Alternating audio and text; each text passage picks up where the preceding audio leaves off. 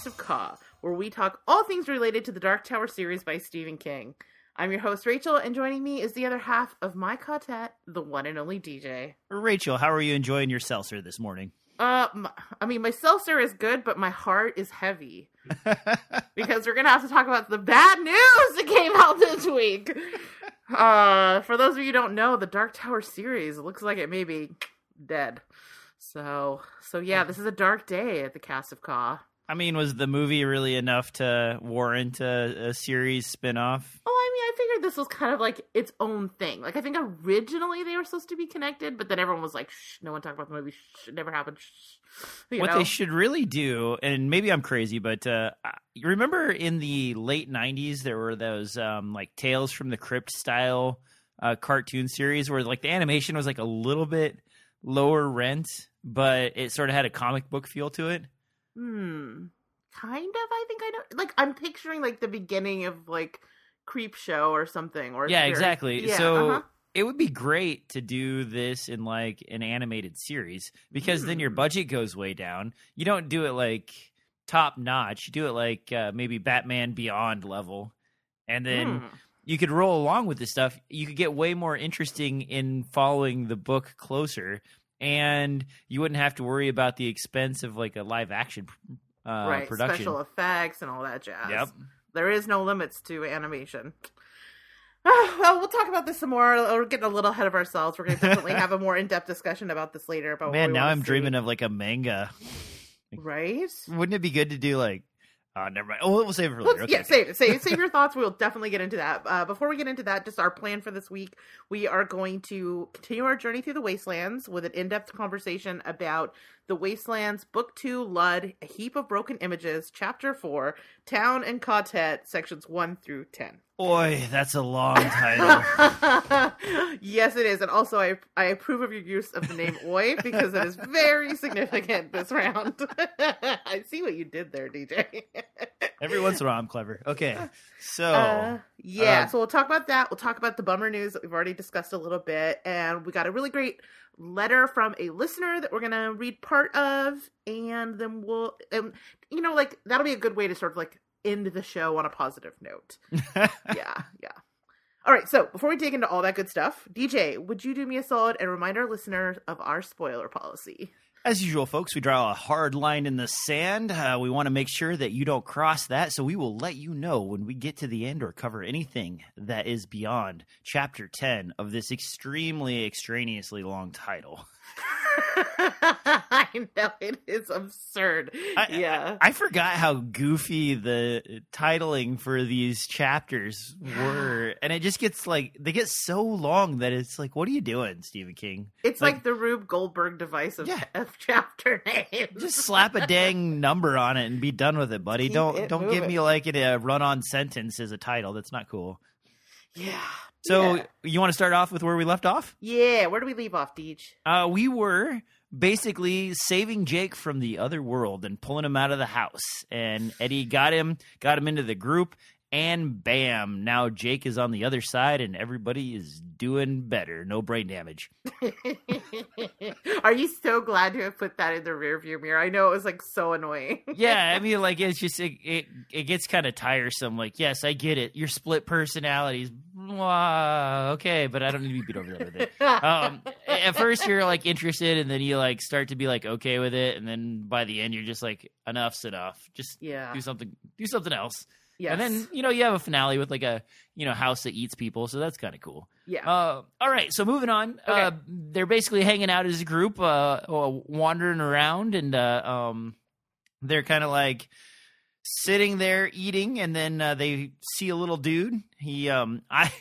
I was afraid for a minute you were going to skip over the most important part of No, this no. section. No, so they, they see a little dude, and when I read the description of this of of Oy, I Yeah? um I was completely I I don't know where I'm at in the world, but like my brain was somewhere completely different when he was describing Oy, and I just like painted a completely different picture of just like you sort thought of. he looked like Jar Jar Binks. Yeah, I, I, I thought he had like floppy ears and was like subhumanoid, kind of standing on his back legs every once in a while and walked Oh, around. And, like, Wow. and then when it describes, it's like it's kind of a doggish, raccoonish mix, Yeah. you know, with like a pointy nose that that wiggles a lot and like a a curly tail. And then when I read that, I read it again and like I tried to picture it in my head, and suddenly I came up with more of a pig, Like what?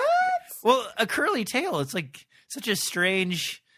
I, I when I visualize a curly tail, I visualize like the squ- squirrely tail of like a pig. Mm, But not then, like, like- a not like a husky. Yeah, not like a husky. So like I I- when I tried to close my eyes and think of it again, I was like kind of imagining him like a raccoon front with like a a pig butt, and it, it's not working for me. Anyway, I was picturing something of like a mix between like a Kawadi and a Tanuki. You know those like raccoon dogs. yeah, the raccoon dogs from but with like tiger stripes on it, and then a, a husky tail. yeah, Sounds the, freaking t- cute. That's all I know. the tanuki is probably a. Uh, I should use that as my visualization. That's a that's a great looking weird dog thing. Aren't they so awesome? I Oh, love them so much. So this is a this is a side note, but if Okay. anybody is interested in um, seeing a bunch of Tanukis, there's a Studio Ghibli uh, film. I forget which one it is now, but they're flying all over and they have giant balls. Yeah, that's like a weird Is it Spirited Away or thing. It's like I think, I think it might have something to. Yeah, there's. No, it's not Spirited Away. I can't remember which one it is, but like they're like flying through the air, dropping stuff and like bombing people, and then their their giant balls are hanging underneath of them. Is And then it the one where there's the pig that flies the the like the fighter plane? Yep, yep. Yes. Okay, that one is not for Spirit Away, but I can't remember the name of it right now. Yeah, it's not coming what is me, it? but Randy's. Hold on, we've got an assist from Randy. Which one is it? Porco Rosso. oh, We're talking about Tanuki giant balls. he just shrugged, like, yeah, yeah. Porco Rosso is the is the Tanuki flying Tanukis. Yeah, and then if you go into a like some Japanese restaurants, they'll have like a statue of one of those there with the big Uh-huh. balls, and you're supposed to rub them for good luck. I wonder if Tanukis just have ginormous balls. I don't. Maybe they're just really fluffy, and so they eh, look bigger. Yeah, All right. maybe. So, this is we're- we're diving really way off- way off on the- on the balls thing. Um, so Oy shows up for the very first time, and they see him like off in the distance. And the reason he's named Oy is because the first thing he says is like he's trying to replicate uh, boy, and he says Oy. And then that's how he kind of gets his name. So Jake is trying to coax him over, and he's a little nervous, a little skittish. Roland isn't sure if he's a good uh, a good Billy Bumbler or a bad one, and that's what Roland explains that he is is a Billy Bumbler. And and so Jake kind of coaxes him over, and the, he says his name and like is somewhat friendly and, and timid. And Roland's like, okay, well, it's good luck to have a uh, Billy Bumbler around, so go ahead. And so Jake gives him a piece of Gunslinger burrito, and he opens it up and takes a bite, eats the meat out of the inside, and then uh, Eddie laughs and he runs off into the forest. But that is not the last we see of our little fuzzy friend. Thank goodness. Now you have four stars under this portion here. Four is, that's a lot of stars. So I um, feel really strongly about Oy. okay, I will let you jump in because obviously you have a lot more to talk about on that particular I subject than I mean, do. A little bit. Okay, so first of all, what we didn't say is that it's been a few days since everything happened with the door and, and the speaking ring. Mhm. And during that time, Jake has had like a really intense fever from the spider bite that he got from the Dutch Hill man- mansion. Oh yeah, I forgot about the medication. You're right. Yes. And so I was thinking about how, like, what is the purpose of that? Like, other than, like, yeah, that, that spider bite was really gross, but, like, what are, what is the reason that this is included in the book? And I think what it kind of is, is it, it sort of reinforces this idea that Jake is, like, Roland Jr. You know what I mean? Like, he gets a very, like, abbreviated version of something that happened at the beginning of. And then um, there's the callback to Caflac. Yes, And- exactly. Like they both have these run-ins with these like mystical monsters, and then have these fevers as a result of it, and then yeah, again with the Keflex, right, or the Cheflet, or whatever he calls it. Yeah, so I thought that was actually uh, more of a callback to like old New York because as you'll hear that too. You'll hear later like they as they approach the city that sort of like reminds them and they hope that it is like a, a new york city of a different time or a different place Yeah, I mean, I think that in both these cases, like it's reinforcing Jake's place and his connection to each of the different people in the ka-tet. Like everybody else had developed a relationship over the last, you know, book and a half, Mhm. whereas like Jake is new into this this group, but like already we're seeing like points of connection. But also, like I just thought it was interesting that like here's another example of him having another life experience that is more in keeping with like the the father relationship he has with Roland and the connection he has with Roland uh, versus the one that he had with his own father back in in um in New York. And like throughout this chapter there are moments where we continue to see that like Jake's belongs here in this world versus the his old home. Like there's no homesickness, there's no nothing. It's he has come home in this strange world. Um, I think you're right. I think uh, it does sort of feel um, father figurely. Oh yeah.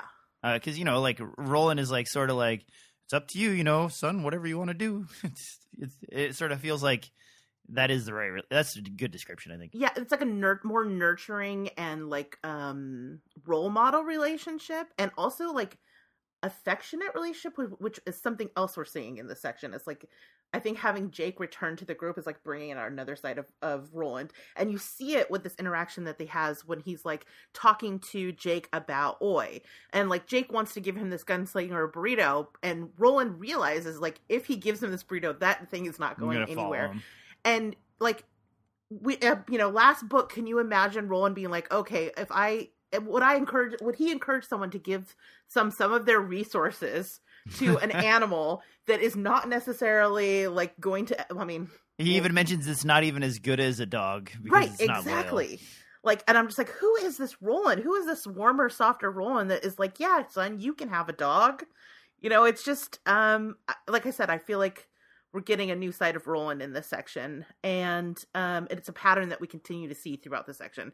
And then lastly two more things. Well first of all the description of oy like we find out that he is like very skinny and wounded and it just kind of reinforced to me the idea that like all the members of this ka-tet are broken in some way and that includes oy. Like whether it was drug addiction or like you know uh roland with having lost everyone who ever mattered to him and just being so singularly focused on this or um you know the trauma and the physical disability that susanna has. Like each of these people becomes more whole as they join this group and all of them are outsiders. All of them are like people who have been displaced or are outcasts in some way right? Hmm. so and oy fits right into that mold um, Yeah. right from the start and well, then and they, la- they kind of mentioned that too. They they explain that like you know there aren't that many around, and like a Mhm. lot of them have gone wild over the years. You know, not actually and he's a tame anymore. One. He's a talking one, which is something that like all the other bumblers seem to have forgotten that they used to be companions of people. Yep. But he is one that is like out of time, right? Like he's still able to talk and he's still able to or he still feels a connection to humans, which makes him different. And I, you know, you kind of get the sense maybe he was driven out by the other bump, baby, uh, Billy Bumblers because he was different. Oh, because they're all feral and he's uh Yeah. he's yeah, tame. yeah, yeah. Hmm. hmm Okay, last thing, and then we can move on. I swear. There's also a mention. This is a this is a DJ detail. So there's also a mention of um Jake's watch not working. yes, yes. I was about to get to that. I thought that was in the next section. Okay, well, I mean, all I was going to say Well- is that this is our first like non-subjective evidence that the world is not just in decay, but like really coming apart on like uh, on a like a very like physics level. You know, like it is really coming apart in a, a way that extends beyond like you know moral decay. Let's talk about that for a second because the uh, the watch part is interesting because it's Mhm. moving backwards, forwards in time, and mentioning multiple dates simultaneously. But it it sometimes locks into time and then drifts back out again. yeah. And the thing, uh, so when we first started talking about all these different worlds and how they interact, when you when you think about the watch and how it's reacting to the space around it, it kind of to me makes it feel like they're all in some sort of orbit. And as they get closer and further apart, the effects change on each of the individuals uh, in that area. So it almost makes me visualize like because you know Roland mentions before that like you know it's thin it's thin here or whatever. hmm Um, like that that uh, change of the watch almost feels like, oh yeah, well, um, when it's normal, like you're away from like an area where the worlds are really close together, and when it starts Right. going wacky, it's picking up multiple worlds and causing right. the watch to go crazy. Almost like a gravitational force, like pull kind of thing. Mm. And I, I thought that was actually a really good, subtle, like this is how our worlds work. Yeah. This, I mean, I feel like this section, we'll get into it more, is the most forthcoming the book has been, like, ever in terms of telling us anything about this world. Mm. Yeah. Um, which I'm into. But, like, uh, when I I got to the part, I was like, I've got to hear what DJ has to say about this one. I don't understand it, but I know it's significant. well, and and then like also the watch is another callback to like Jake remembering where he came from and the Yeah. world that he left behind because he doesn't get rid of the watch. He still keeps Right. it because it kind of makes him feel good. Yeah. So the team is still continuing to walk, and Yep. they they start to the the path starts to change into sort of this like brickety cobblestone road, and up in the distance they see this sort of silhouette of a big city, and they're walking by kind of what appears to be maybe abandoned farmhouses and l- little Mm. parts of villages and so on. And Roland sort of like wh- whimsically um, mentions that he thinks you know people are following him, and the other three are like, "What are you talking about?" And he's like, "Well, you know, eh, when the sun goes behind the clouds and you, a shade comes over you, he says you'll you'll get used to it and you'll figure it out eventually." And then Mhm. like later on, you actually. Uh, from Susanna's perspective, she actually gets that feeling as they're walking, and then this is another point where uh, Roland and Jake become sort of like fathery, sonny, caring about each other, and Jake's like worried about you know slow mutants uh, running around, and Roland's like, no, no, these over here are they're a little bit more normal than the other ones. They're evolving back to a regular creature. They're not as bad as the ones that are under the mountain. And it's Mhm. like, wow, they're actually having a conversation about that previous time when he killed Jake. They're dancing around it. Yep, yeah, dancing, dancing. and so I, I thought that was actually uh, uh, pretty good. And then um, they continue walking, and Oy shows back up, and like they kind of interact with Oy a little bit more. And I, I think um, he he's still kind of skittish, but he's following him along. And then in and then they um they find this like mechanical. And I, am I jumping too far ahead with the mechanical? well, I will say, yeah, because there's a little bit before we get to the actual to river crossing. Okay, Um, yeah, yeah. just I would say I when they're talking about seeing the bison and they're talking about the muties and they mention that like the mutations are being bred out of them. My question was, is that like happening intentionally? Is that just more like evidence that there are people hiding in these like abandoned, seemingly abandoned farms, or is there? Is this meant to be kind of like a little bit of a message of hope that e- that things are capable of getting back on track even when the world has moved on? So I have a, an odd but different theory on that, Okay. and it kind of jumps around with the information that we will cover in a little bit. But I'll, Yeah, I'll just go ahead and squeeze it together. Yeah. Um, so one of the characters that they meet um, a little bit later mentions that her father had the ring on his neck from you oh, know the radiation. radiation. Mhm. Yeah, so and he passed he he lived with that and then died with that. And so when I heard that clue and then I kind of like circled back around to where we're at, I, I don't know if like Stephen King was this thoughtful about you know Yucca Mountain or any of the ways we store nuclear waste, but Mhm. you know they're underground and like the mutants are the worst, and then they're out here where like the Mm. devastation had happened, but it's starting to interesting. And that so the feeling i got and especially when they start to mention like the old weapons that they launched from the city that that fired and Yeah. and burned and stopped you know masses of hordes that were coming to invade it's it, it sort of felt like to me that like they had basically been like bombarding the outer skirts of the city with like nuclear weapons Yeah, because they wouldn't understand the technology. exactly and so my That's interesting. my thought was that it was just that the animals were starting to go back to normal as the radiation right, started because to- we find out that happened like gener- several generations back. So, like, exactly that is so okay. Okay, I'm into it. I like that theory. I feel like there's that's an evidence based theory. I'm, yeah and I, I i know i had to jump around a little bit to Yeah, put no, that it's together fine. but it, it they kind of drop to me it felt like you stephen king was dropping like uh, clues throughout Yeah. this to like point back to the animals at the beginning. Yeah. And then there's a couple of questions I have, but we'll we'll save those for when we get to the next sections.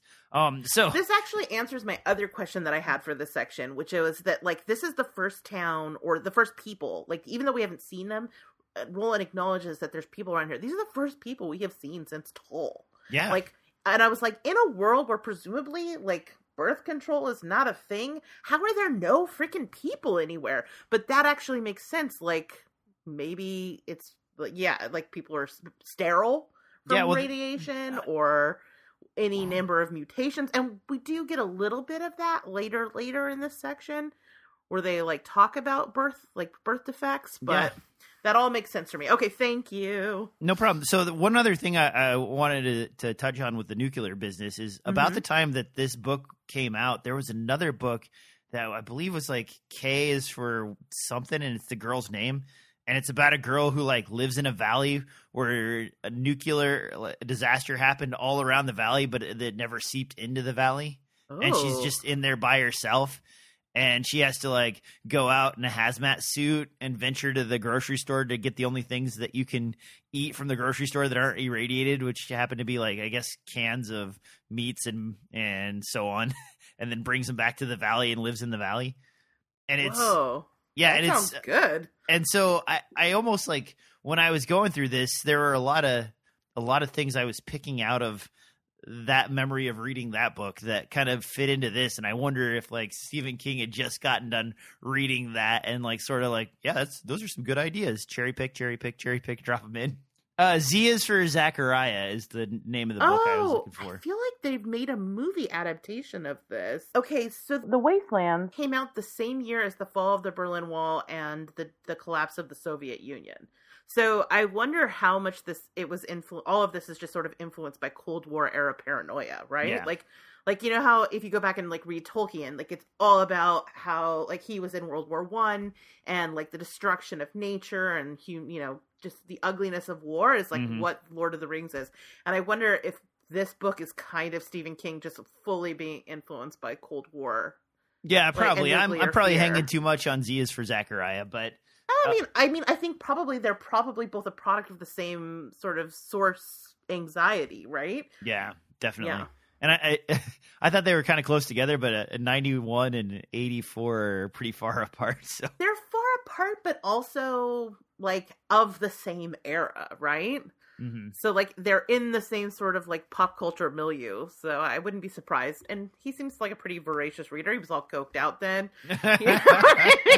he was probably like, Z for Zachariah, speed read. All right, so uh, back to our, guys. Apparently, my Z for Zachariah um, thought was a, a little bit off kilter. Ah, whatever.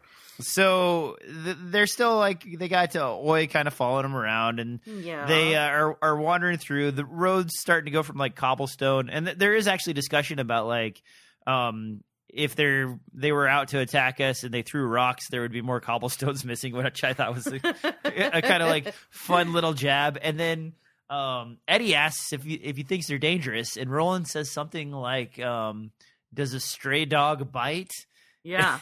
and it's like silence for a second as Eddie kind of stares at him, and then he's like, uh, "What are you, some kind of um, Zen Buddhist. Zen Buddhist or something?" And Roland makes it like cracks an actual joke, Is he wise like me? and so like I actually kind of giggled when yeah. Because you know Roland isn't normally jovial in in that particular bit. It felt like he was sort of he even Uh-huh. cracks almost cracks like a little bit of a a he grin. cracks a joke. That's what I'm saying. There's this pattern that takes place and just like gets drilled once and over and over again. That like there is like there's a reawakening of Roland of old that is happening in this Mhm. section, and like he has interaction with each member of the ka-tet that like reinforces that. Yeah, definitely. Uh, and I'm like, oh, that's right. That's why I love Roland so much because we've been so steeped in like the early books when he's still like, kind you of know. stoic and weird. yes. And now I'm like, oh, that's right. He has kind of like a dry charm. Oh, yes. Okay. Right. This is why I love him. This is also where um, Roland explains to the guys and gals what harrier a harrier is, Mhm. and the harrier is basically like a raider or a um, Outlaw. outlaw that runs around. And apparently, like Roland also explains that they would be able to tell them from a Harrier because a Harrier doesn't carry the type of weapons that a gunslinger carries. And right after he tells him this, he like sees a sort of mechanical box up in the air and grabs a rock. And Susanna, I don't quite understand why, but she sort of screams and says, No, Roland. And he throws it and hits the box. It Mhm. whirs and comes to life, and out Mhm. pops a go flag, which I was kind of visualizing the old timey stoplights that you used to see in Mhm. like cartoons and stuff like that, and like 40s films where Yeah. they like the flag is pointed up and then it falls down. But I'm not sure if that's the case or not, or if this is actually like some sort of raceway or, or something like that. I mean, I think it's kind of this whole section is all about like blending of genres. Oh, okay, okay. You know, like that. I think that is kind of keeping with this idea of sort of mechanical technology. But when they enter the town, especially, we get like a reminder that this is a western, and then that's the like weird western part of it, right? Yeah, Like- because I like the way they were describing the farms and stuff. I wasn't expecting a mechanical box to be above them, and then suddenly there's a mechanical box above them. And, And yeah, that's the sci. That's again like hinting at the. We'll get that when we get to Wolves of Calla and stuff, like the real sci-fi stuff. But we're Mhm. getting a little bit of that like retrofuturism, which is weird. I know it's a weird choice, but I mean, like that's the only way I can describe it. Like that, like atomic age robot, Robby the robot kind of vibe. I mean, if you have a fancy, it, so it could be just the contrast. Like you have a city in the distance, right, and then you have farms that are around the city. And Yeah. even today, like you go from, uh, like uh, I'll I'll use link, um, I'll use Portland as an example. You go from Portland and you drive out like an hour and a half one direction, and like suddenly you're in an area that you know having uh four flashing lights is a thing instead of actually having like real traffic lights or just having stop signs Mhm. and and so it could just be that this is like a farming community and he's trying to emphasize Yeah. that like tech technology moves slower in the farming community versus the the big city yeah. Well, I mean, we're both also Northern Californians. Me forever, but you currently temporarily so like we live in an area where there is like a lot of ghost towns i'm Oh, sure yeah. you've probably done some exploring of the ghost towns around here like old mining towns gold like the gold rush towns that still Yep. stand today that you can go to and like this description of when they're going into river crossing like immediately reminded me of that like the gold the abandoned gold rush towns Mm. but also like it it's like every sort of western where you enter the town like this is very very western like where you enter the town and there are people like peeking out windows but and you can um and there's like corral like it, it reminded me of like high noon sort of the, the the high The- noon or the high noon drifter like High Plains Drifter or like High Drifter. Noon in the climax of the movie where he where the guy like has to face off with the the like the outlaws have come back to town and he has to face and like the town is there. You can feel the presence of like eyes and and people being there, like the tension while Mhm. it still appears visually to be deserted. And yeah, I just love this part because it was like I said, like a reminder that oh yes, these are weird westerns. We've been like very steeped in the fantasy and the horror and the metaphysical for the last few sections Mm. and this sort of brings us back home to the world that we first entered in the gunslinger. that's actually why when i got on the cast i was whistling the I wish I was recording. Oh wait, I am now.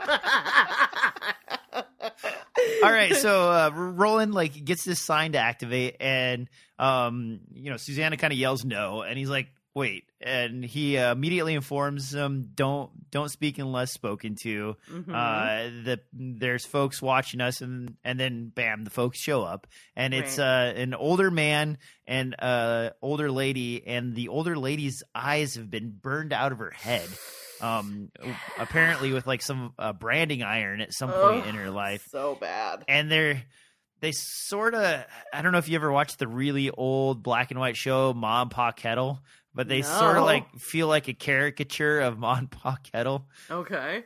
it was a it was like a 1930s or 40s black and white um sort of farm pre Clampetts farm jeez. joke thing vaudeville-ish. But anyway so like he's kind of um leading her along like no cletus don't fall down. You, you're gonna do damage to yourself. You know you'll do the devil to yourself and like she's trying to like look or, or you know listen around and like wants to like run forward, and then immediately Roland speaks to them, and he speaks in the high speech, Mhm. and that's like a instantaneous trigger for both of them. And they come running at him and like fall to their knees. And you know basically it sort of feels like praise the gunslinger. Yep. And you know uh, meanwhile like oy is kind of like lagging behind. And Mhm. uh, there's like they start to have like this little back and forth conversation. And then they're chatting. And then this other lady like comes out and is like uh hey uh, you know okay gunslinger. And like she kind of speaks high speech to roland. Um and then he speaks to her. And then they let her let her let the blind lady feel his gun I guess. To show that it's like a a legitimate you know gunslinger gun and then she invites them to have a meal with them in their in their house and she also explains some interesting things about the town and one of the main things when we were mentioning that the town is like falling apart and broken and so on is that they actually let it fall to pieces Yeah. so that it kind of conceals Camouflage. anybody living there so it's Yeah. sort of camouflage they don't fix the the detritus of the town on purpose but Mhm. then she invites him in, and they like walk into this area, and it goes from like zero to hero. Like Yeah. s- suddenly, like it's really nice inside, and I, I sort of got the feeling like of an old mansion, you know, old um, almost a uh, plantation mansion type of thing, where it- Mm.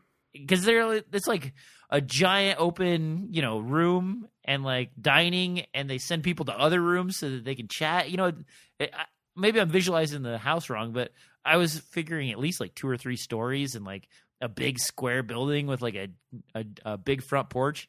And I, I know Mhm. like Stephen King doesn't spend a lot of time explaining what the house looks like, but it has a, a beautiful courtyard and like green space on the inside and Yeah. and, and all of this. And Yeah. So then they sit down. And, am I moving too fast? Yeah, a little bit. I gotta go. I got. We're Okay. gonna have to go back a little All bit. right, go ahead and let's, So pause, and- there because I Yes. fly around in these sorts of scenes because it's just like, well, you know, you, that's all just extra. Yeah, no, we gotta go back just a little bit. Um, so first of all, I wanted to talk about when they're entering the town, and Susanna starts having these like vivid intuitions about what the town must have looked like in its heyday. Um, and they're so like vivid that she like she can't tell if they are just her imagination or if they're more akin to something like mystery or my- mysteries memories. Um and i thought that was important considering lar- big picture stuff that like Oh, yeah. perhaps this might have more significance than you might think initially. This is where i'm saying i don't want to talk too much about things because big picture spoilers. But um i do think it's interesting that there's some foreshadowing here. I spent a ton of time thinking about the the watch and the like mechanical side, and then I just completely breezed over this.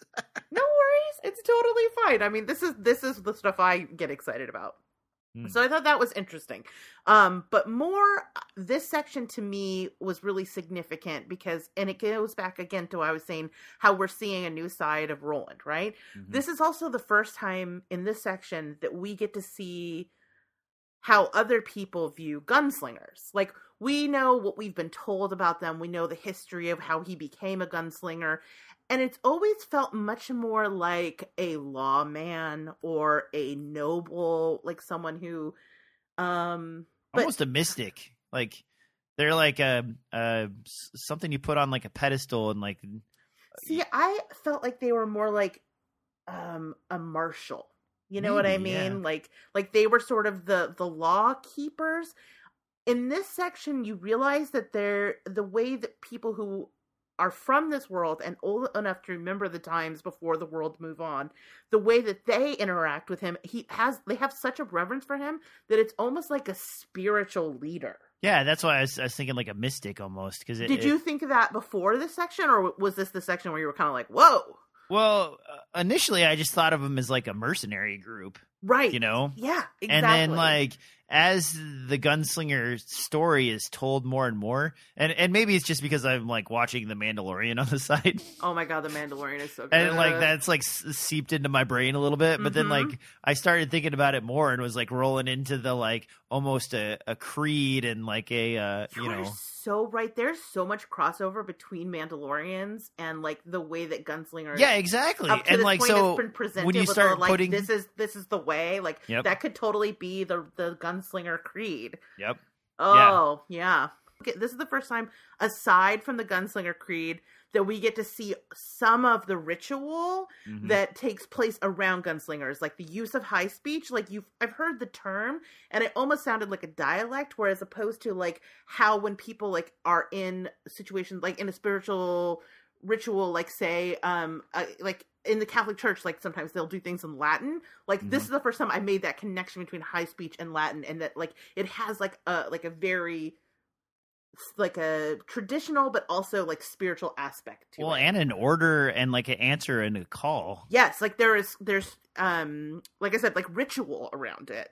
Um and I thought so I was fascinated by this. Like I I it totally sh- shifts your perspective of exactly the role uh, uh, because Roland has been, and it shows you how like reduced Roland has been. Like he seems like he's this the ultimate survivor, and he's such a freaking badass. And we know that he's like is the greatest gunfighter in the world, right? but Mhm. like until this moment like you don't actually fully grasp exactly what this journey has done to him and in terms of like reducing him down to just like the smallest part of himself. And this section with these interactions he has with the quartet and these interactions he has with aunt talitha like it, it you get begin to see him blossom and get to see a much fuller um picture of roland himself and what a gunslinger is.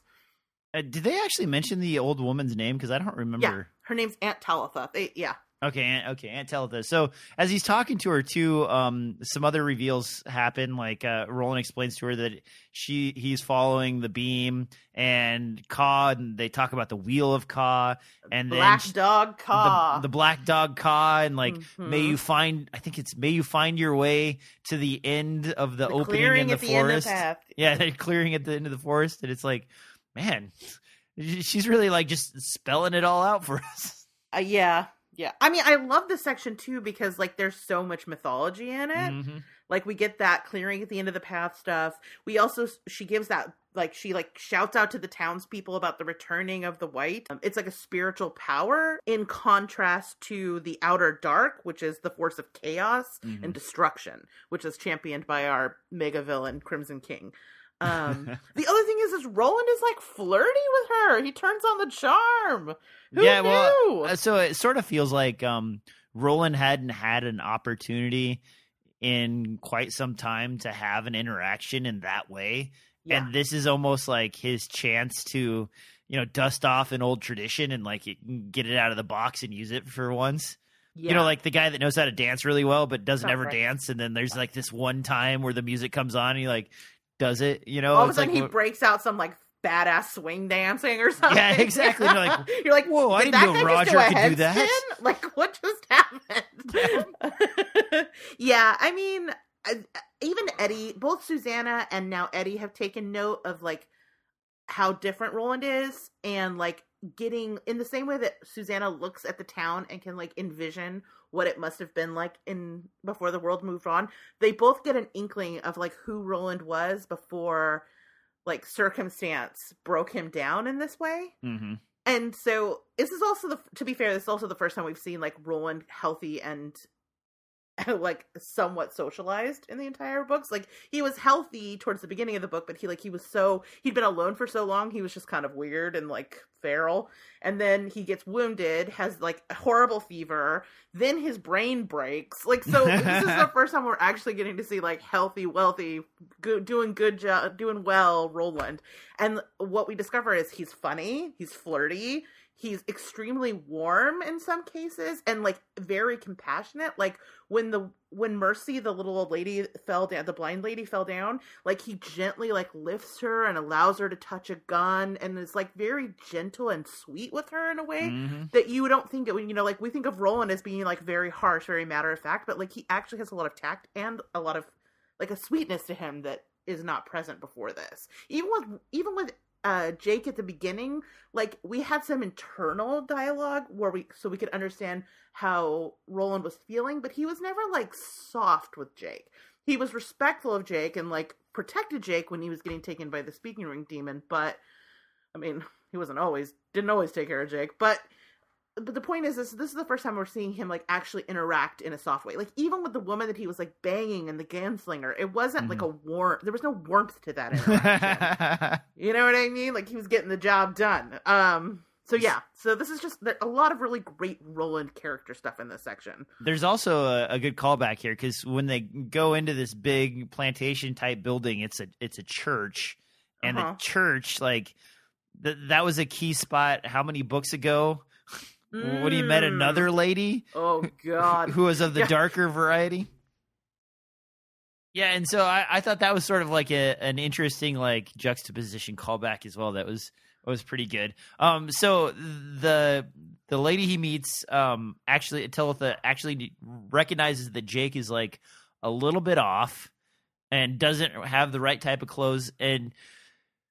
Stephen King goes out of his way to describe the uh, the people that do have eyes from this town. They're like a really bright green, and and she mentions that Jake's eyes don't look right. Now, this is one of the first questions I wanted to throw at you. Is Okay. like, is the green eyes significant for these townspeople?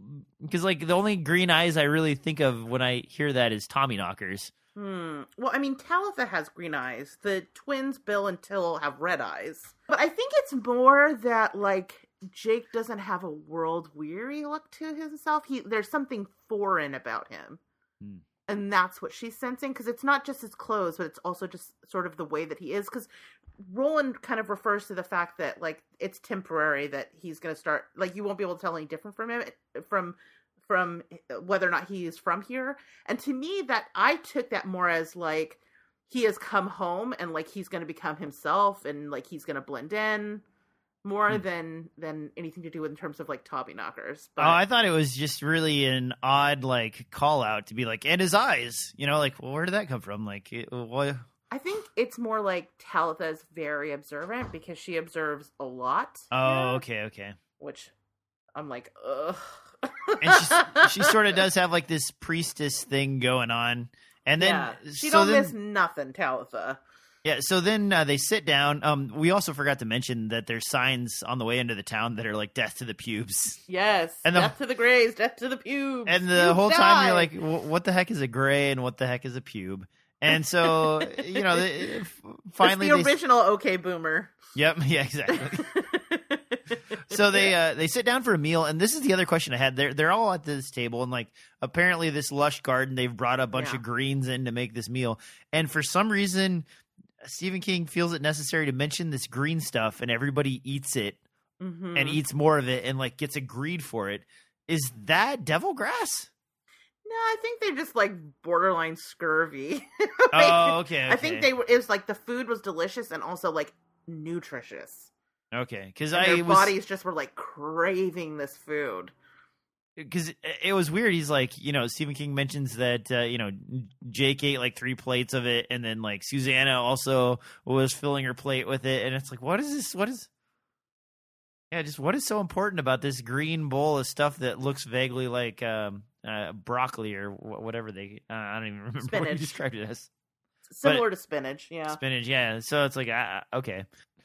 So uh, they're sitting around eating, and then like uh, she sends the rest of them off, and basically starts to tell the story Uh-huh. of the of the town and her family and their relation to the city, and explains all the things that we need to know about what's going on in the city. Mhm. Basic. Well, oh, she doesn't know well, much ahead. about the city. yeah, not everything, but uh, so she explains that um, over the years, like different groups had gathered together to kind of like siege on the city, and the groups used to be led by somebody, but slowly over time they started to just kind of turn into random mobs, and they got sort of more scattered and more weird, and then this baron like gathers a bunch of them up and builds a flotilla like 12 miles down the river or something like that a floating bridge and they Mm-hmm. A pontoon bridge. yeah, a pontoon bridge which i thought was an odd choice as well um and like it, they also mentioned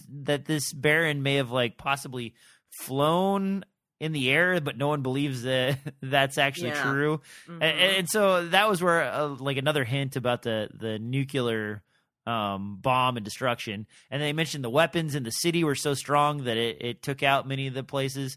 and at the time the they made sort of um sort of hard to get through mazes of junk and dirt and danger into the city Mhm. and if you made it through that was sort of the test to see if you were smart enough to be useful to them yeah, and they're looking for people that have talent and brains that can help either work on the old machines or farming is really important because there's not a lot of green space in the city that they need. And and so it kind of paints this broad picture of how everything is deteriorated. And then she kind of talks about how um, they took the very last tithing to the castle from the town. And at that point there was no more actual cash so they piled a bunch of furs on a tr- like a trailer and a bunch of them went out there but some of them got addicted to devil weed some of them were killed by the roaming bands and bandits Mhm. and some of them uh, got well poisoning from the radiation and only a Mhm. few of them actually made it back to the town including her father and uh, that was the last they ever heard of the abandoned castle because when they got there no one was in there and they just left the furs out front and took off. And, and so uh, that's really interesting. And then the city's interesting. And then jake's like have you heard of blaine? You know? Yeah, and Yep. like and then she he mentions the conductor as well from the the book.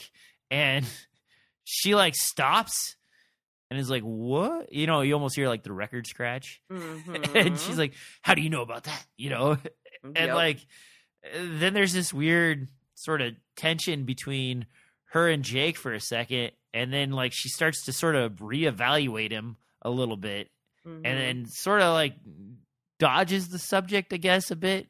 And then, uh, well, actually, I've got pretty far, and you got some stars in here. Is there anything you want to stop? oh stop yeah, so we're gonna go back a little bit. Yeah, we- um, before no, I keep fine. rolling forward? Yeah, uh, back me up for a second. Yes, definitely. Let me just figure out what all. Let's see here. What's the important stuff here? Like, um, I think for one, first of all, with the the him asking about Blaine the Mono is just kind of a really cool moment because you get the sense that Jake is still instinctually feeling the pull of Ka a little bit. You mm-hmm. know, Jake is saying he doesn't remember, he doesn't know why he knows, and Eddie's response is, "And that is the truth," which is a callback to that poem um or that essay that he wrote in his class. You remember like Yep. it was like Blaine is the truth and that is the truth and that is the truth. So what I like about this is it's very subtle, but it shows that all the stuff that we went through with these earlier sections where like Jake is feeling the pull of the call and Eddie and Jake are having this like psychic connection, this like next level connection. Like none of that has been abandoned. Like it's still ongoing that these people have like a deeper connection that goes beyond just like a friendly relationship or collegiate relation. There's something deeper, more on a whole other level between these two people where they're still having this mental and emotional connection Mhm. and having and still feeling that pull along the path of the beam. So I liked that even though we didn't have to go belabor the point in the book, like it is a reminder that like that stuff still matters and still is still ongoing. Um and I love this section, of course, because we're finally getting some freaking history on this world. Like everything is so shrouded in mystery. Um, and even though we're still not learning about the great old ones, which I still am so curious about, and like in my dream, Stephen King's gonna pick back up the series and like tell us the story of the great old ones, but whatever. um, At least we get an idea of what when they talk about the world moving on, like it's not just some sort of like concept. Like there were actual historical things that happened that like led to the the dissolution of civilization, right? Now, did you feel that the description of the dissolution of this area felt very similar to what happened to Roland and his community? Absolutely. Absolutely. So, like, it almost because it almost seemed like a mirror of of that. Well, I mean, I feel like what that's telling us is that like Gilead wasn't the only place where the well, darkness was taken Gilly, over. but the like the influence of the the Man in Black and the Crimson King and his emissaries, like it, like it's not a coincidence that this is happening everywhere. Like you can feel their finger on the scale in a lot of this, right? Like this is all very intentional. Um, it, it- that it, when it actually happened, like it's it's like this plague of civil wars that like caused people to like turn and turn turn in on themselves and like to get cut off from each other and like it just sort of fell apart like the fragile mm-hmm. ecosystem of civil- civility that we had like diffuse civil wars and it just spreads like a plague across the entire land right Now, when you mention plague and the the actual steps that have happened in the d- demolition of this city and the downfall of society, Yeah. doesn't it sort of feel like it's mirroring the stand in a way? Hmm. Yeah And then while she's telling this, she's telling it in a church, which is like a Mm. pivotal portion of the there is a mother abigail vibe to aunt talitha yeah, exactly. Am I or am I thinking too hard on this? Or no no no like I a- I think you're right is, is that just Stephen King reusing a trope that I mean, he's like? it could be him dipping into the well, but I also feel like it's a circle, right? Like everything is cyclical. Everything is cyclical. And I think that there is an idea about like even in a utopian city like Lud that was like so highly advanced Mhm. that they can fall prey to this.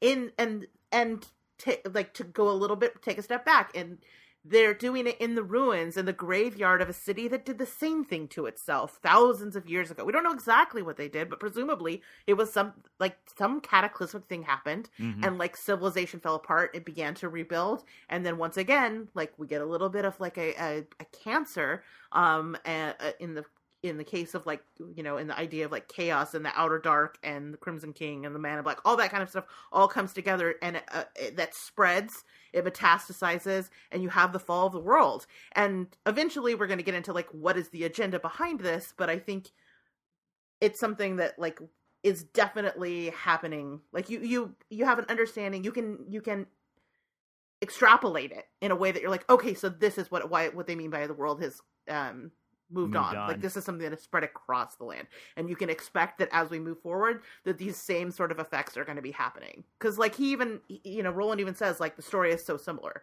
like it's a different the the names of the cities are different but the outcome is the same you Yeah. know Mhm. And and so I, I don't know if I mentioned this, so I'll, I'll throw it in real quick. But um, during this ex- explanation, they also define what the pubes and the grays are. yes A- At one point, there were young folks and older folks, and so as uh, Rachel mentioned, okay, boomer, it, uh, the older folks are ended up being the grays, and the uh, uh, pubes ended up being the young people. However, the young people aren't young anymore because this war and a civil unrest has been going on for so long that now they're they are older. And Yeah. she also like kind of um, not threatens, but sort of warns. Um, they they've been hearing this like kind of thumping drum sound the god drums the god drums and they don't know the even the folks they're talking to don't know what those are all about but they do warn warn them that if any of the people out in that area catch them that they would try to use Susanna for breeding stock Ugh. and then they mentioned like I, it was kind of a weird aside I had to go back and like read it one more time and it's like well wait wait a minute did they just say like and Jake might be a lustful item they would be lustful for him. Like I think more like they would be greedy to have the, him above all. They would want. I God, I hope that's what that meant. But oh okay I thought they were you like when they said God gonna drums? try did you think of the and- talisman? Yeah Because I immediately was like, God pound it. Jesus pounds his nails. Like,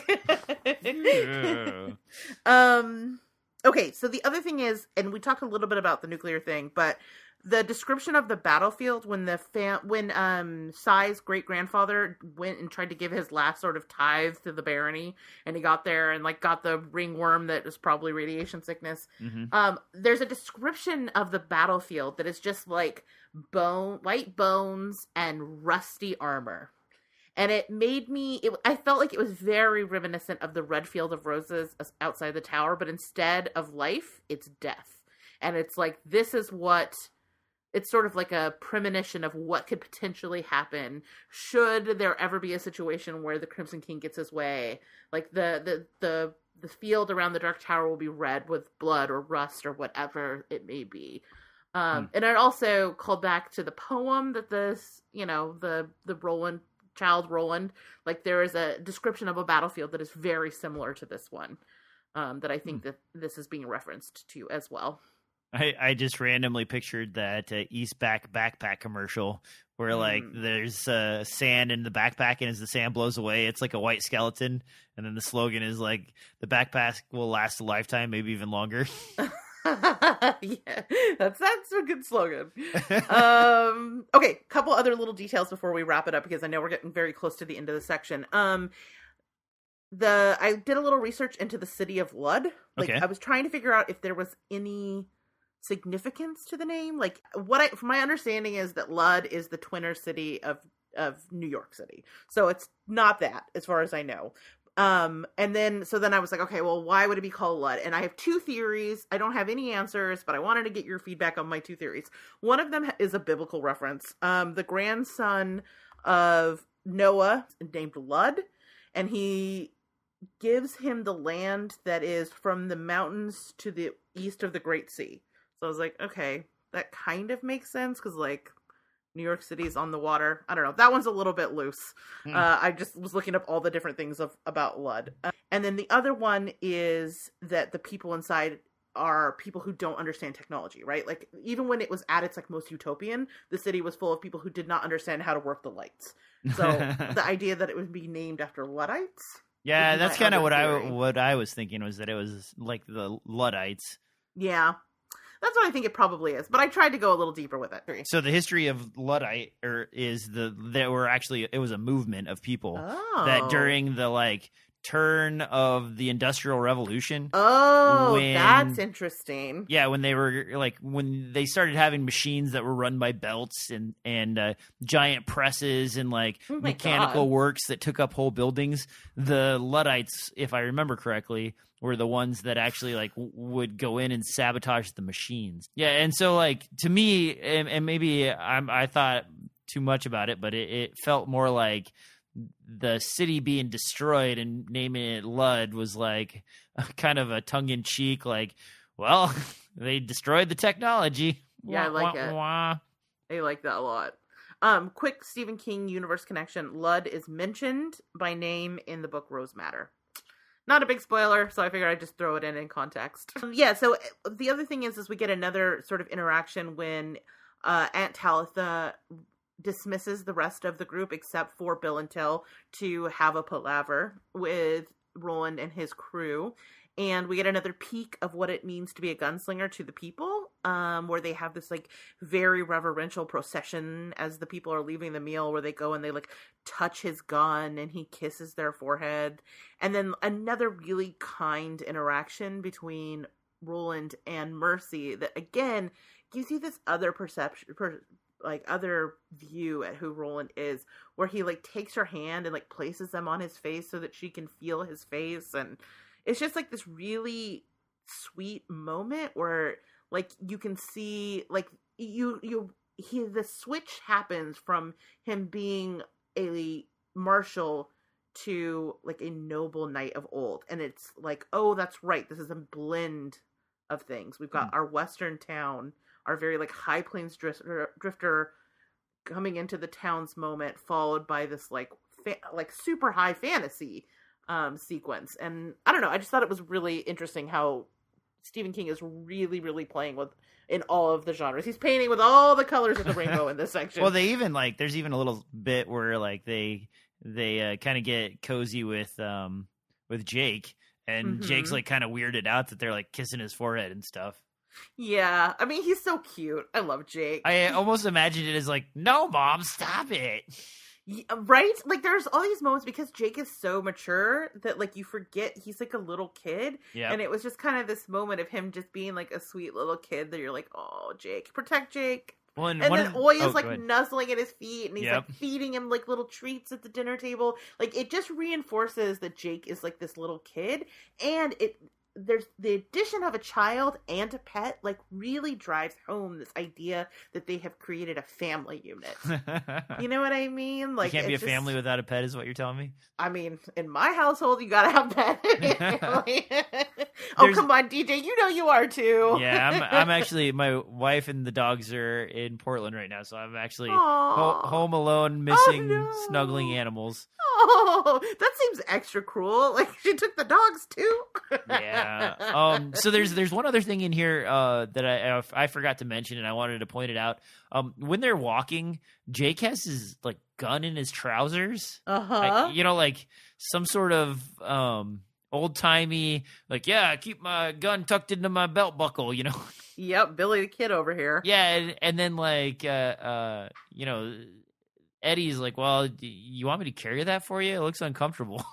and like there's a moment and then you remember like oh yeah the, the gun is for gunslingers and so jake has to like kind of check in with roland to make sure he, that it's cool that he like gives you know uh, uh, eddie his gun to carry for him so that he doesn't have to carry it in his in his belt buckle yeah. I, I thought that was significant too but i forgot why i thought it was significant Well, I mean, I think it's like they're starting to forge their own dynamics is interesting. yeah I mean, that in and of itself, I don't know if that's what stood out to you. That sounds no, more like just- a Rachel I- thing, it, but it struck me as a Rachel moment, and I was Yeah. like, "You're just gonna tell me what it means, and then I could move on." But you you, you let me down, Rachel. I mean, I I do think we're seeing the the forging of their team, right? Yeah. Like like Roland has his own individual relationships with people and Eddie and Jake have this weird like dream friendship. but but, there's like- also a moment too where like um when uh Jake is doing like internal dialogue in his head, he says, "Well, like actually not friends yet." Yeah. And it's Well, I mean, of- he's seeing the seeds and that's these are the I think we're seeing the beginning of the sprouts, right? ah yeah okay Um, I think we're pretty much through the synopsis, so I'll just say the last couple of notes that I had for this sa- last section, which are, um, I really loved the local mythology we got about David Quick, the Warrior King, which is Mhm. the the one that flew up in the plane. Um, No, and I You think I called him a baron. Sorry, when I get into these sections, I get kind of Eh. fe- fever brain. a little bit of column A, a little bit of column B. It's no big deal, but like David Quick. I don't know. There's something. I, the name is really great. Like it feels like a name of myth a little bit. Well, isn't there a Stephen King character with "Quick" as the last name that's used Well, somewhere else? There might be one coming up. Oh yeah. Oh okay. Never mind. I'm sorry. I know it was like that one tugged at my brain strings, but I couldn't remember. So yeah so that was really i loved that um and i loved the the description of how they like took the city by pontoon bridge and it's just like i would love if stephen here we're gonna do a little like offshoot like a little novella or something you know like in it'd one of his like the the uh, um, Siege of Lud or something yes like that. wouldn't you love to see a, like a little short thing in one of his anthologies that's just like the siege of lud Bring in the slow muties. right exactly God drums. Boom, boom, boom. yeah boom. i'm looking forward to finding out about these god drums um and then i like that i mean we end up with jake kind of ask like kind of pushing the issue wanting to know about Blaine the mono but before that like you mentioned it briefly that like king takes a moment here to be like okay we're having this nice little calm moment this little palaver but he really starts to crank up the the tension here by laying out the stakes of like what it would mean if they got snatched by people in the city. Like we know we got to cross this bridge uh, that's like falling into decay but then at the other end of it like there are people that want to like steal jake. They want to they they're lusting after having this child. They would force um Susannah to breed with them and then like Roland they're just gonna kill. You know what I mean? Like it, it, it just kind of like it, it's a reminder that like yes, we're having this sweet moment in this like perfumed garden, but like it's about to get ugly again. Um and like you we talked a lot about radiation, but you get you find out that like my question at the beginning, I was like, how are people not having ki- like a million kids if there's no fucking birth control? And we find out that radiation may have um something to do with it because there's a lot of like mutation. Hmm. That's all of my notes. Is there? I promise, I've done them all.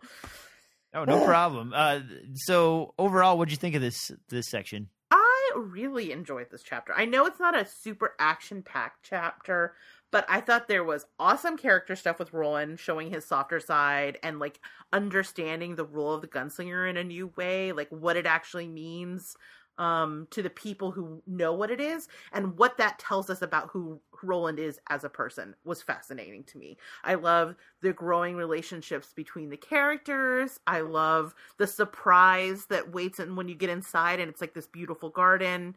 Um just like great one-off weirdo characters like Bill and Till. I love when Stephen King does that kind of stuff. I kind of felt like they were um, like the the two circle guys from like uh, uh, Alice in Wonderland. Oh, Tweedledee and Tweedledum. Yeah. Yeah, I mean, I can, there's definitely big Tweedle energy here. Um, and I and this chapter feels to me just kind of like the calm before the storm, right? Like the tension starting to build at the end. We don't know what waits for them in Lud. That's pretty creepy and it kind of in, exciting. You know, I suspect it's not going to go well for them. Um, but most importantly, the most important thing happened in this section, and that is Oy! Oy! so yes, uh, ten out of ten would read again. Loved this section. How about you? Um, I was actually the the the like painting of the picture of like a booming town Yeah. with a bustling trade and boats coming in, and then like things starting to go a little sideways, and then the story continuing to progress into like longer sideways and even more sideways, and Uh then like complete chaos, and then chaos comes back together, and then that chaos goes sideways. Yeah. Like I really, I I like that that type of like almost mini story inside of the Mhm. regular story. And, and you know me, I'm not as big of a character development person, so some of the other stuff I was just like, yeah, you know, town people. Why are they eating green stuff? Uh, What's the significance of green? I don't understand. And then like, cool, tell me a story. Yay! Yeah. But well, there's I- good I- I- stories you in know. it. Yeah. Yeah, and Oy, of course. But still, like, completely surprised that my memory of Oy was always like a Jar Jar Binks. And, that like, is so weird. I love it so much. like I basically just bl- blew past the descriptions. Like, nope, got my own. Don't need yours. Thanks. totally. Well, and so one of the things I've noticed when I when we've been doing this is that all the stuff I visualize in my mind is way off. I am like not listening or reading any of the like things that Stephen King is trying to tell me about the world. I'm just like imagining my own thing that's completely So you're random. kind of like a first time reader, is what you're telling me. It's made me actually start to evaluate how I read other books and like uh, Oh, I interesting. I have uh, found out that I pay very little attention to the descriptions of anything. well, I mean, you have such a like a vivid imagination. Like, I think your imagination just steps in. Like, it's like, nope. This is better. I, Yeah. I recognize that. Okay, so I think overall we're pretty positive on this section. I'm Yeah, yeah. super excited about what's coming up. Um, we're getting into one of the moments that definitely is like a moment that stayed with me forever, um, Mhm. and has featured in actual nightmares that I have had over the years. So I'm excited about getting into that soon. Nightmares, huh? Yes, we'll get there. Um, yeah, I don't have any Stephen King mention or any more universe mentions other than that I mentioned previously. So I guess we'll just talk about what our plan is for the next for people who want to dip out who don't care about talking about the adaptation news or whatever. Um, our our plan for the next episode is, and I'll put this in the show notes for you, Deej, um, and everybody else, different show notes, but it'll be gettable. Uh, is the Wastelands Book Two Lud, a heap of broken images, Chapter Four, Town and Ka-Tet, and here's the part that matters: sections eleven through twenty-five. It's a little bit longer than we normally do, but it's going to close out this entire um, chapter four. We're just going to wrap up chapter four so we can start getting through this through this a little bit. It's usually we do about an hour. This is about an hour and twenty minutes of audio. I don't So- normally. Uh, I normally have to write those down because otherwise, I just keep blowing past where we're supposed I'm to stop. so and, yeah, I'm sorry. it's hard, man. well, but I'm like the excited, in- and then like I'm like I I remember this, and then, oh something's coming up, like and then I keep going, and then I'm not Mhm. even thinking about the chapter marks. Go until it's no longer chapter four. When it gets chapter five, you're done. Stop. Okay. Mm, anything else before we move on to our news and all that jazz? No, I think we've done a pretty good job of covering this section. All right, great. Pat on the back for us. Woo. Uh, all right, so we talked about it a little bit off the top. Obviously, the news is that Amazon was developing the Dark Tower series that was going to be based on Wizard and Glass. Um, there was a pilot shot. We've seen some Images. leaked images. It looked like it looked, looked, it looked pretty cool. You know, like I was the casting. Mike Michael Rooker was really great casting. Like everybody looked pretty on point. I don't know about the Roland, but I was willing to go along and find out. Right. Um, but then things went quiet. They went quiet for like a long time. And when I originally wrote the notes for this, because we were going to record this like two days ago, hmm I was like, no news on the series, starting to make me nervous. And then that night, the news broke, and I was like, God damn it, I jinxed it. um, yeah, I just had a bad feeling about it, especially with recently, you know, we know that like Amazon has dropped just like a metric fuck ton of cash on the Lord of the Rings series and Wheel and Wheel of Time series, and I don't know, I think probably a decent amount of money on The Expanse. Um, which do you read those books? I never read the books, uh, but I started watching the uh, TV or the and I guess not TV, the Amazon series, and I Uh-huh. enjoyed it quite a bit. Yeah, the book. I'm reading the books. They're good. They're really good. So, okay, the reasons that they gave. Uh, this is according to a deadline article that broke the news, is that Amazon executives felt like the pilot was not on the level of their other large scope elevated genre series the series it has in production and pre production. Um, which doesn't sound very good to me, but and in some regards, maybe a good sign that they're not picking up if it's not very good. Um, there is some minor reason for hope if you are someone who was like really looking forward to this. The showrunner Glen Mazzara and the production company are shopping the two scripts that they that were the basis of the pilot. So it's possible that someone like Netflix or I don't know, the Learning Channel, I don't know, someone else will pick it up. Um, and obviously we'll be paying attention for developments. So, DJ, off the top, what do you think about this news? I mean, I, I kind of expected that was going to happen anyway. You Um, did. Ooh, pessimist. Why? why is that? Well, uh, the the Roland pick was was a little bit different from the movie, you know, and like I felt like they'd sort of solidified w- where the the story was going, and like, hmm and, and then they're like, nope, white guy. I'm like, oh, okay. right, you're like, where's Baby Idris? Yep, exactly. And then like you, you, you see pictures and stuff, and it looks kind of cool. But like, is it really going to be something that Amazon would make a permanent home for when Yeah, Amazon's abandoned so many other random yeah. shows over the years? I mean, what was there? wa- Wasn't there like a really high budget one called Betas, where it was like four senators living in a house and had, Oh, maybe. ha- yeah. And so I'm like, just salty about the Tick. Personally, that's the series that they killed. That I was like, no. have they officially killed the tick? Yeah, it's a wrap Ah. on the Tick. I know it's some bullshit. That second season was so good. And what do we get instead? Carnival Row. Like, yeah, sorry, man. Nah. Hopefully the other, hopefully this Wheel of Time and Lord of Rings will be good, but there's still going to be that little taste of bitterness in my mouth that like it it was at the cost of the Dark Tower series. Well, eh, Netflix and Amazon both have like I feel like they've overextended themselves and so series that Mm. really have deep scope unless the scope also includes a huge deep fan base, it is probably going to fail. See, Uh. I think that you're right. I think there's like some degree of they're like, okay, the Lord of the Rings movies made a ton of money. Even the shitty Hobbit movies made a ton of money. So Mhm. like this is a safer bet. Whereas the Dark Tower movie tanked because it was terrible. Um, and so there isn't that like proven commodity. Well, plus like there's you know, the Tolkien universe has been canon for, you know, Yeah, 40 or 50 years. The longer than that. yeah, a long time A regardless. hundred years, right? Because it would be it was after World War One, Oh yeah, yeah. so that would be the teens. So yeah, like a hundred years. Whoa, yeah, and like has you know an actual language built around it. Um, I, I'm Mhm. sorry, Stephen King, but the Dark Tower series has not reached How reached dare you? How dare you, sir? It has not reached that level of infamy yet. Yeah, well, I mean, for one thing, they haven't made a good series about it yet, right? Like, I mean, I would put I I, like the books. Don't get me wrong, but I would put um, the Dark Tower series somewhere in like the Ringworld level of hmm, I never read the Ringworld series. uh, with like the talking like horse people. what? I'll have to look into that. Yeah, Do you have any hope that this is going to get picked up? um the Ringworld. Don't make me spit out my Lacroix, sir. I'm gonna need you to let me drink my Lacroix in peace. Uh, no, I, you know, I I do think that we'll see this uh, uh pop up again. I think Yeah. the better application for something like this is, a, and I think I've said this before, is a mini series as opposed to a television show Hmm. because there's there's really good sections of the Dark Tower series that would make an amazing mini, you know, like mini mini so like six episode long format thing. Mhm.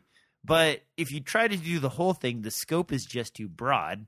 And if you try to like do tie-ins all over the place, I don't know.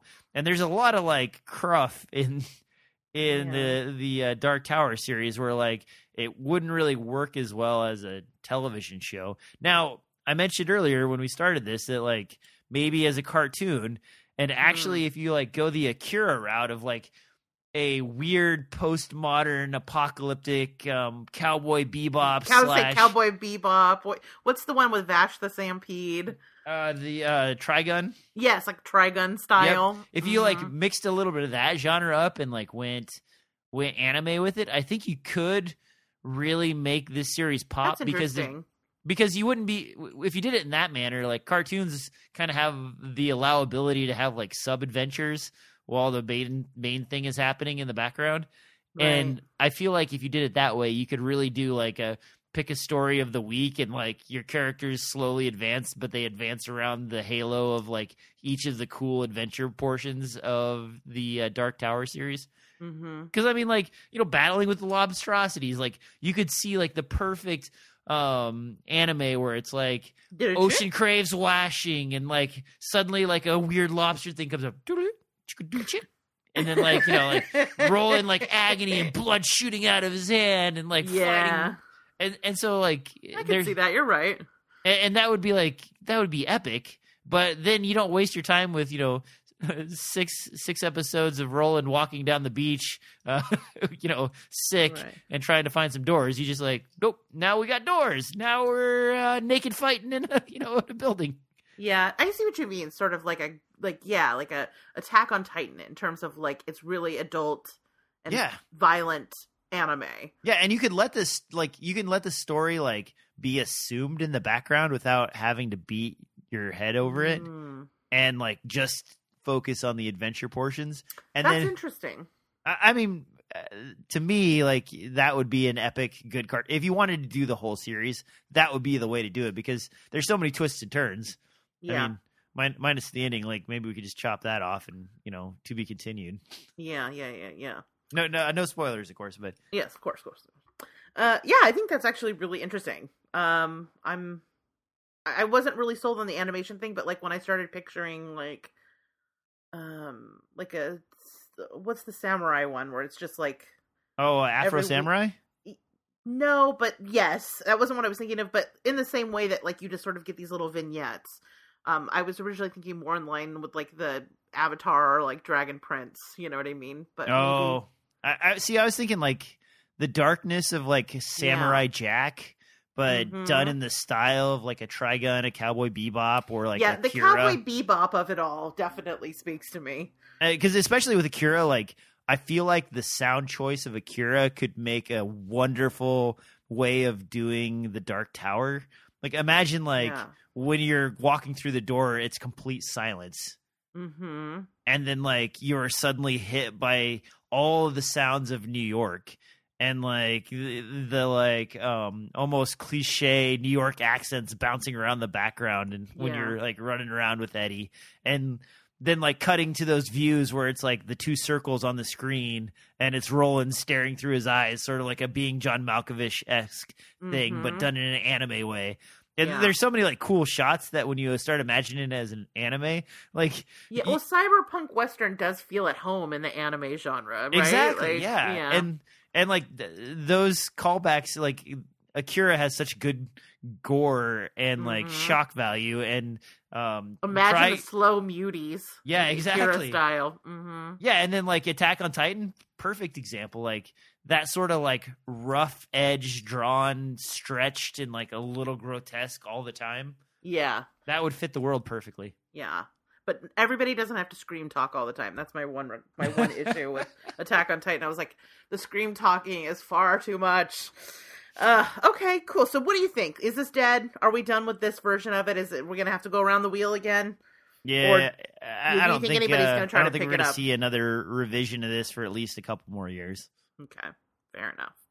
So for me, you've kind of sold me on the anime. That's not what I was going to say initially, but I'm kind of sold on the anime version of it because I could I could definitely see that, and I feel like you can be weird in anime in a way that like live action doesn't always allow. Like people want like something a little more gritty. Like even with with um Game of Thrones, like you had to start. Yes, it was a fantasy world, but it was very like palace intrigue, and then you Mhm. got into dragons and shit. Um, and I don't know. I mean, I guess this thing could be like very much if if they decided to adapt it from the Gunslinger or even Wizard and Glass, but more so Gunslinger, and just like really go for like realism in the western and then introduce start introducing weird things you could i don't know but i think if they are going to go live action what i want to see them do and they don't pick this up again which i'd be open to seeing the pilot i hope they at least release the pilot um i want someone who and this was something that i had concerns about when i saw like who was directing and who the showrunner was is i want somebody who ha- like i want a showrunner with like really distinct voicey vision. Like I want like a Bryan Fuller or um You want this to like go uh, um Carnival? Yeah, I want somebody who has like a very strong voice to do it. You know what I mean? Like very stylized or even like after watching the, se- the, the this recent season of The Watchmen, like David Lindelof, someone like that, someone who like is willing to go to some like really dark places, and I want to see it end up. Amazon did never felt quite right for me because Amazon doesn't really have an identity yet in terms Mhm. of like their pre- what what their prestige TV is. Like I want someone that I wanted like a HBO to pick it up because like they have like a darker edge to Yeah, but content. HBO, all of their good creatives have left since they were bought by the phone company. Mm, great. Okay, but my point is like yeah so i was hoping for that like i want somebody who's like really willing to go to some dark ugly places with it and but also like juxtapose that like beauty and the ugliness of it um david fincher would be another choice. Someone who just like really has a vision. Um but like because i think if you try to be literal with the problem is is i feel like people try to approach this as something really literal and it's not. It's fucking weird man. It is a gonzo series. Like we talked about just in this section alone we had like gunslinger knights and like people speaking in high speech and david quick on the pontoon like all this stuff is not you can't go into the straight face. Like it has to be stylized in order for it to work. It has to be cool. Mhm. someone needs i want somebody who can infuse coolness into it. Um They're so all that they're all busy right now working on the next Marvel movie. i know. Oh can you imagine like taika waititi's take on this but i mean seriously like what if jon favreau got his hands on this? Mm. I mean I, he's a, he's not someone who i picture of being really stylized but he's someone who has a lot of pull who i think could make it happen I don't know. We'll see. Once more around the wheel, folks. Once more around the wheel. I don't. All right. I, I still I try to visualize it as a live action, and I just don't see it Oh, coming the together. thing is, I I was all in on the live action until I started. You made me in my mind picture it as an anime, and now I'm kind of in on the anime. yeah. So that's why I don't feel like I'm making a very forceful case for my my vision for the future because because you've gone and corrupted me. Okay, Well, last thing to think about. Imagine every time Roland goes through a door, you change your anime style for that world as you go through the door. So like you go like totally Aeon Flux with those sort of 360 degree like curving lens Oh views of the God. world.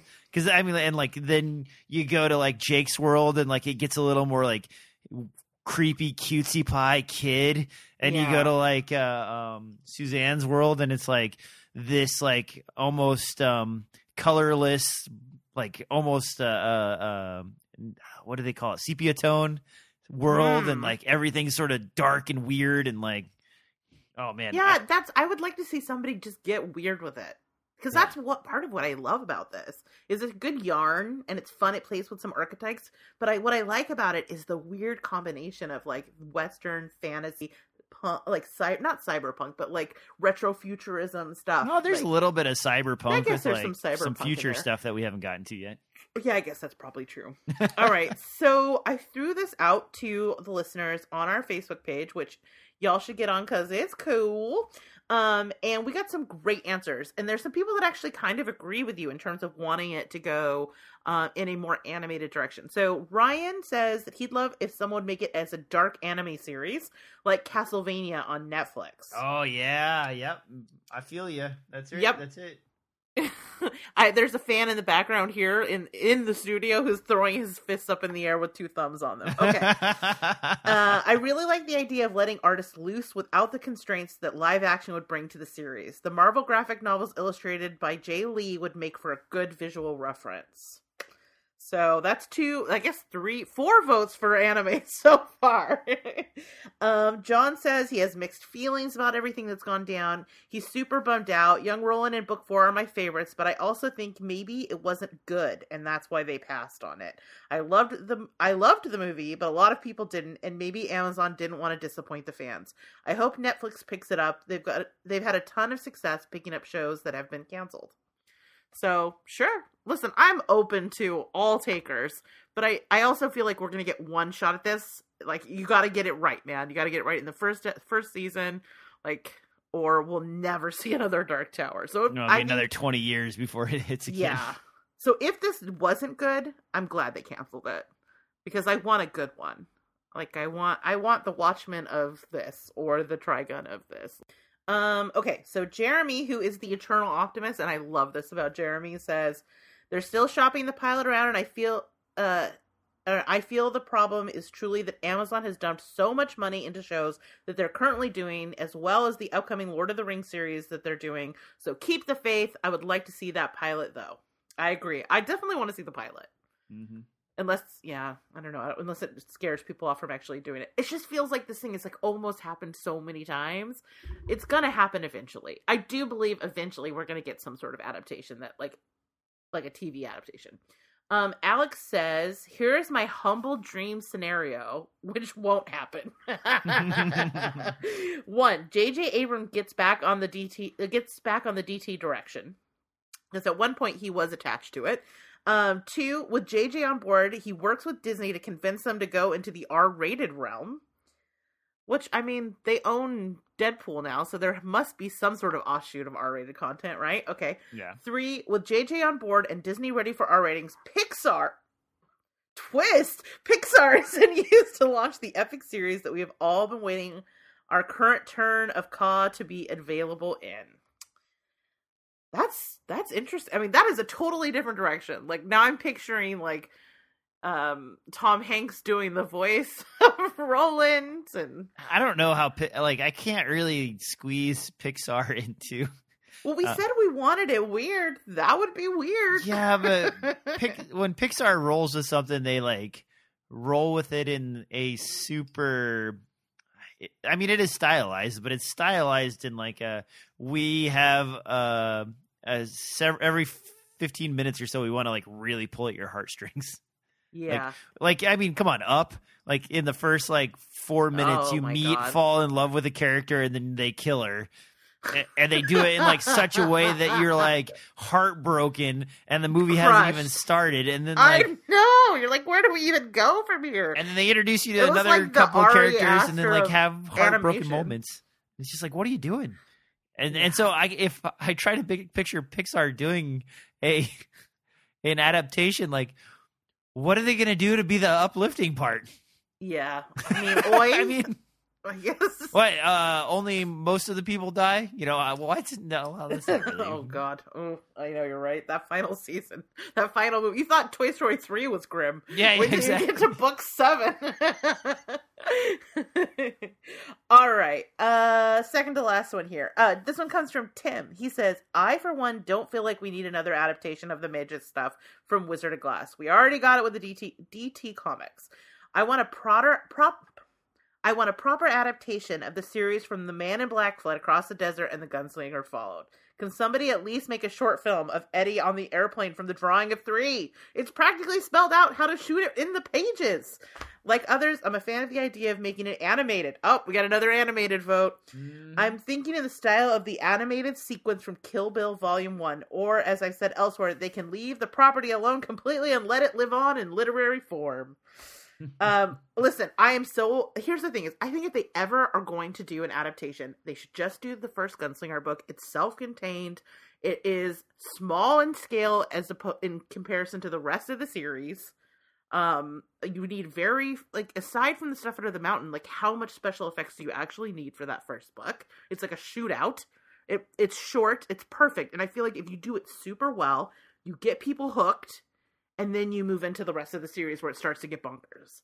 Um, and I think for some reason they want to start with the Wizard and Glass stuff, and the Dark Tower is perfect for like it's so it, there's so little that actually happens in it. It's kind of perfect for like a six episode series. Yeah.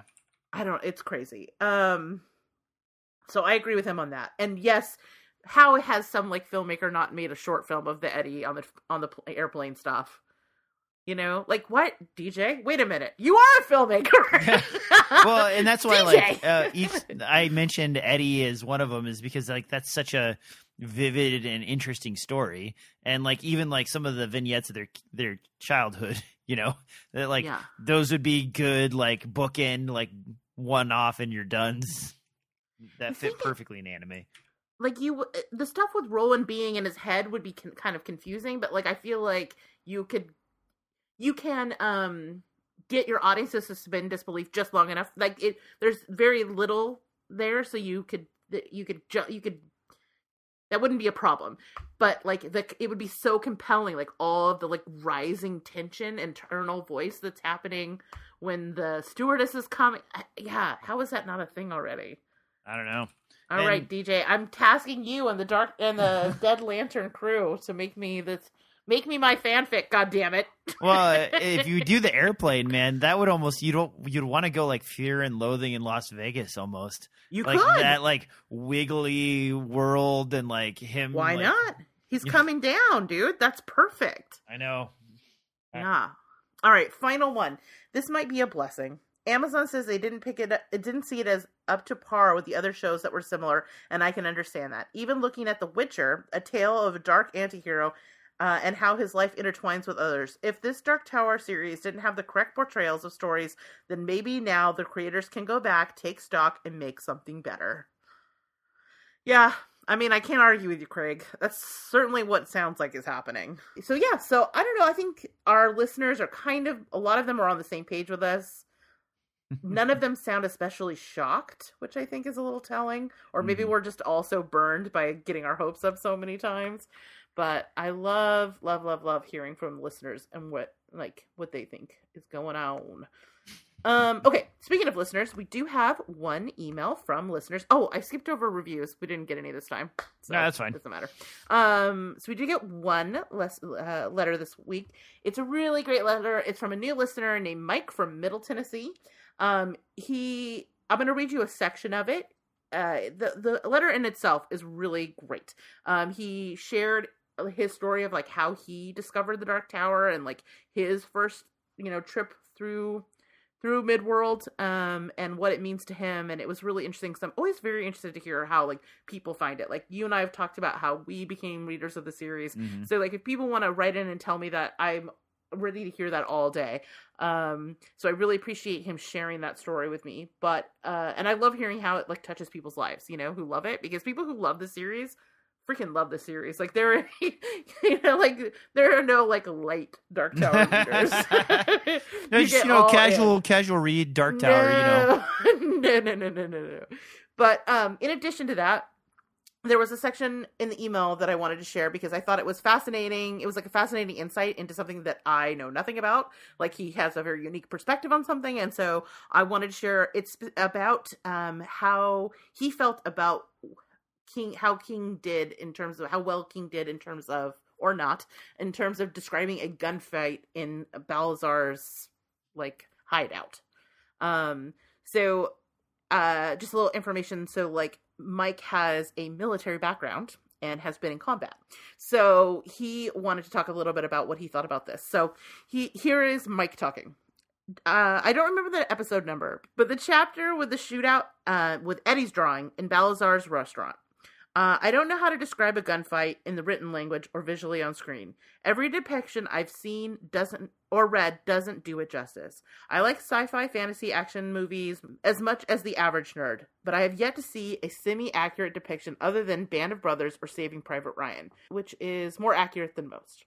Gunfights battles are not choreographed, and trying to write a gunfight is tough. King does a good job, but the time, thought, action always seems inaccurate. It's not as cool uh, as you can ever depict it, having some experience in gunfights and being shot at.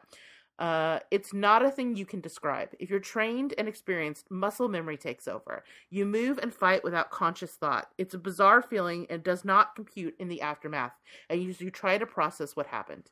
Anyway, the shootout in the drawing was not bad. so that was really interesting to me because I have no perspective on it. Like I only consider shootouts and things like that in terms of like how cinematic was it. So Have you never been in like a really um really bad fight or anything? like a fist fight? Not well, a like really I've been one. stabbed a couple times. and- Jesus, DJ, what? Oh yeah, I got I uh, a guy uh, tried to mug me and he pulled out a knife and uh, sliced through the palm of my hand. I because I went Wow. to catch the knife and I didn't know anything about fighting, so I just put my hand out, caught the knife in my hand, but I had a razor scooter Oh my god. and like I took the scooter and swung it at his face, and I'm pretty sure he has like permanent f- facial damage from that. wow. And then like I had no concern for the knife at all. You're like on autopilot and you just run. And like he he had jumped out of a car to mug me, and so like his buddies like drug him back into the car and sped off. And I ran as fast as I could to the gas station and like called the emergency services. wow. That's nuts. yeah, and so and like where was this? Was this oh, this was like I, this is Nebraska. I was probably this like in Nebraska. Holy shit. 18 or 19. Well, what our listeners describing, I'm sure he's seen w- way more, Way worse. way worse than I have. But like, Yeah. if I go into like a zone where you don't even, I, I didn't even really think about any of the stuff until after I'd gotten to the place I was running to. Then I'm like, oh crap! Right. Did I just After do the that? adrenaline? and like, then you're calmed like, did? I, you know, I just bashed the guy's head Am in I with a John razor Wick? scooter. Did I murder him? wow, well, I'm glad you survived. It's really scary. I'm not kidding. I know you're laughing, but I'm glad you're okay. That's really scary. Oh, man. everybody, like, everybody, just keep your hands to yourself. Like, can we just all just keep our hands to ourselves? Well, the I world mean, would be a better place if we could all just keep our hands to ourselves. And then the other thing, he closed out the show with his casting for Odetta Detta Susannah, mhm. and I think he nailed it. He suggests Lupita Nyong'o all day, every day. I don't know who that Oh. is. Did you see Us? Uh, no. Okay, well, Lupita Nyong'o is the main character in Us, and in the character, without spoiling it, there are, she has to depict two different characters um, that are could not be more different, and shows her incredible range, and is like the closest thing you will get to like a Detta Odetta like split personality type of thing. Hmm. It's not a split personality, but like because it's the same actor interacting, like you could totally see that translating to Detta Odetta. It is, and then also being Susannah, like when she becomes whole, like Lupita Nyong'o is like all charisma. She's incredible. She's an incredible actress. I don't think she would ever slum enough to be Detta Odetta, but like because now she's like an A-list actor. But oh, that God, she would have been perfect for Susannah. Per- I could not have cast it better. Okay, so that is basically it. Um, if you're enjoying the show, please leave us a review on iTunes. If like our buddy Mike, thank you, Mike. First of all, thank you, Mike, so much for this amazing email. Um, gr- really fascinating insight. Love getting your perspective, and I hope that you're still enjoying the show, and we'll hear from you again. And if, like Mike, you want to share your perspective, or you have some thoughts about the series, or the chapter, or the next chapter, whatever you want to talk about, definitely send us an email at castofka at zombiegrrlz.com and or you can hit us up on the facebook group. That's a great place to find us. We are lurking around there. Um, now that the holidays are over i've been able to like spend some time. Uh, 2020 is going to be a good year for the podcast i'm telling you right now. No spoilers but we got some stuff in the works so that's stuff to look forward to. Well dj i know you said you've basically faded out on the internet but is there anything else you want to plug or places people could find you on the internet if they really wanted to? Um, so right now I'm rocking uh, two one wheel skateboards. Uh, so uh, you can find me lurking around the uh, one wheel uh, forums on Facebook and other areas. I am teaching my wife to ride a one wheel skateboard right now. amazing And then eventually, if you're up in the Portland area, you will be able to go on a ride with me as I join the weekly rides that happen uh, through downtown Portland and the likes uh, with the rest of the one wheel folks. that is the most portland thing you've ever said what about your movies? You want to plug any movies? Uh, you know, we've um, well, actually, uh, if I don't know if you've heard any of those update di- jingles, but uh, Matt is currently finishing up pre-edits for our sci-fi thriller, um, the zombie. Uh, what what the hell is it called? Is it Attack of the Killer Robo Mummy? yeah. Attack of the Killer Robo Mummy. uh, or something like that. I don't remember what he's called, what the working title is. But that should be out this coming year, and then uh, our next, uh, um, Stay I dream tuned. We'll have details as soon as that goes up for sale. yeah, and then uh, Whirlpool of Night, and um, our other one. We have a nudie cutie that's making the rounds in film festivals right now and doing really well. That's So- awesome. Yeah, yeah. I'm just, uh, you know, I don't even know if Dead Lantern exists anymore, but if it does, go there and you can find out about our films. Yes, deadlantern.com. You can find out. It does exist, and you can find out a lot about their films on there.